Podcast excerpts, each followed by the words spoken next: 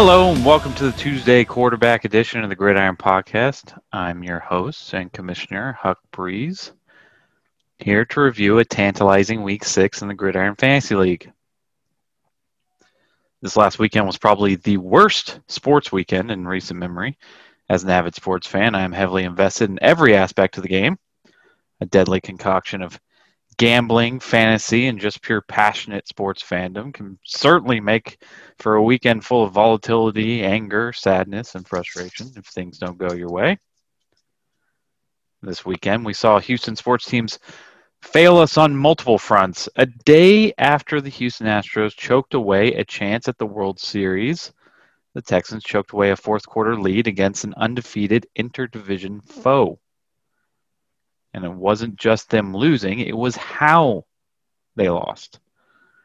The Astros teasing us by going down three zero, winning three straight, and failing to put the bat on the ball at all in what looked like a game that was a piece of destiny.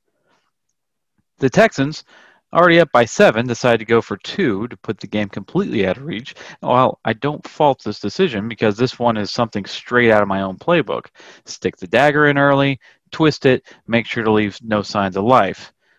You know, go for the knockout punch. Unfortunately, everything that could go wrong after the failed two-point conversion happened, and the small percentage chance of cataclysm also happened, giving the Titans a win.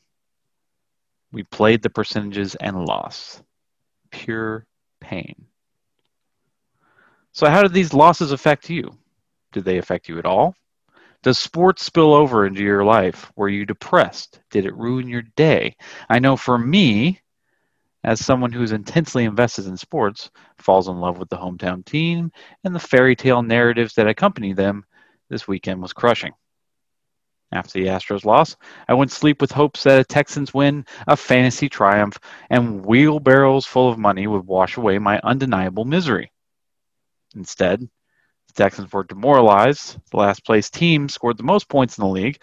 It's my second week in a row to face such a team. And Cam Newton personally obstructed all of my parlays by not being able to take care of the lowly Broncos as a seven and a half point favorite.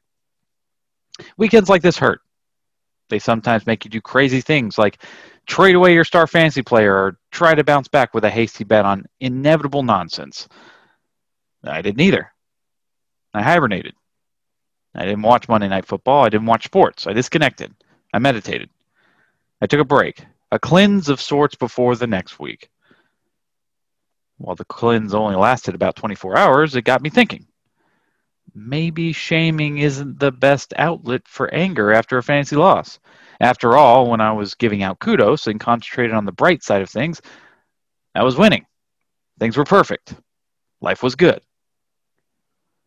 So I've decided to turn back to kudos and give y'all praise for the things you do well, not harp on the mistakes that you've made in this last week. On that note, let's start with the maestro. You lost your first game. Uh, oh, God. I, I, I can't do this. Shame on you, maestro. You showed the whole league that you were a one-man show. And if Russell Wilson was to go down or play to a slightly lower level, your team would be nothing more than a bottom feeder. But it wasn't all buys that caused your pathetic hundred-point performance. Your everyday Q B two, wide receiver three, and tight end couldn't scrape together ten points combined. Shame on you, maestro. That felt good. Let, let's keep going. Shame on you, last man standing. I believed in you. You were the chosen one. You had three people score in double digits this week and none over fifteen points. As your se- season circles the drain, at least you can say you did everything you could, right? The entirety of your trade portfolio is Hunter Henry, Joe Flacco, Devontae Freeman, and Dion Lewis. Absolutely miserable. Shame on you, last man standing. And shame on you, Darth Scott. You have the lowest points for total in the gridiron. And it's mainly because you abandoned players at the first sight of trouble. What we w- once thought was a decent playoff team is now fielding A P, Josh Kelly, Mark Ingram, and Le'Veon Bell as their running backs. We might have to have a Walking Dead segment about you in a few weeks. Shame on you, Darth Scott. Shame on you, Dad. You aren't a top-tier team anymore, and I'm beginning to think you never were. You lied to us. this trade up for Joe Burrow and, and don't trade anyone for anything at all cost strategy is bringing you to a familiar place. Your happy place, where you feel at home, the bottom. Have fun sleeping on the floor next year at the draft. Shame on you, Dad. Shame on you, Rumham. How about that Drew Locke? You had so much confidence in the guy, and he is awful. eighteen points in a full eight quarters he's put on the board this year. Here comes the but they won the game argument. You better be glad that you don't have to play him in your inevitable Matt Ryan bye. Way to dump him for more than he's worth. Shame on you, Rumham. And shame on you, Fupa Slayer. You're sitting on cloud nine because you're four and two, but let me hit you with a fun fact. The only people you have bested in points this season is Clay and Sheddick, which is absolutely pathetic. You like to claim that you managed your way to a four-game win streak, but no opponent has cleared one fifty-seven during that time period.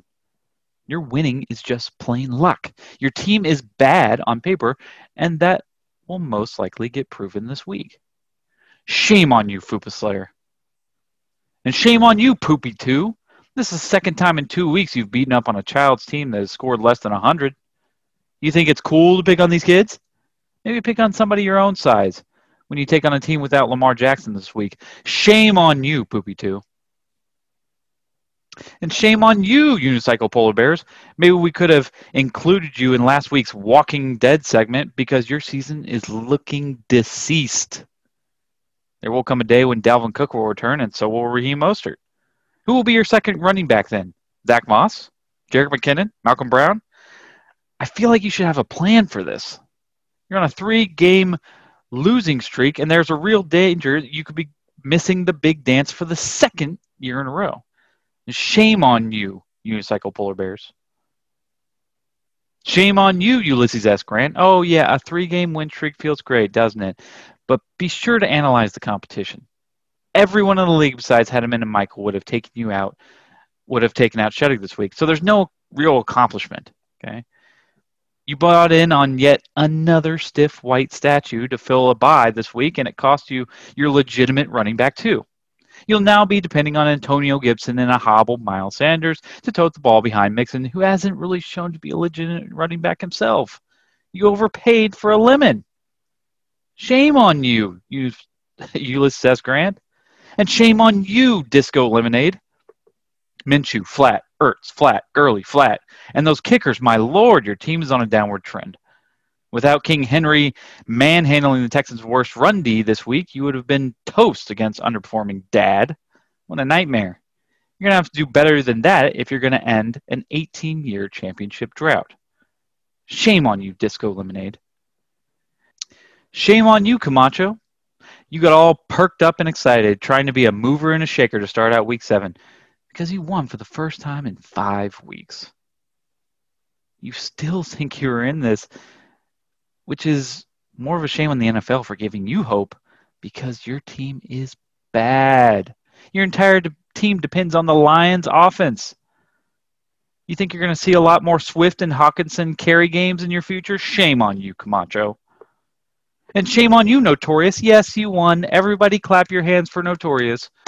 Once you're done celebrating, you can start to realize that you paid an M V P price for someone who is no longer in the M V P conversation. Josh Allen's points have decreased, decreased steadily over the last few, few weeks in two straight losses. Now t- take a look at the way he finishes the season and starts the playoffs. forty-niners, Steelers, Broncos, Patriots. That's going to be a rough stretch if you make it that far. Shame on you, Notorious. Oh, boy. Shame on you, Eternal Touchdown. You pulled a rabbit out of your ass on this one. It was so good that the Dolphins decided to make a Q B change after the game. That Fitz destroyed me. With no Q B this upcoming week and your moves dwindling, you are in major danger of missing the playoffs. Congrats on your two hundred point win. You moved up from last. You are now thirteenth. Shame on you, Eternal Touchdown. Whew, that feels better. I hope that was as cleansing for y'all as it was for me. And for those of you who are winning, congratulations. But for those of you who are losing right now, like myself, close your eyes, take a deep breath, and realize it will get better. For some of us.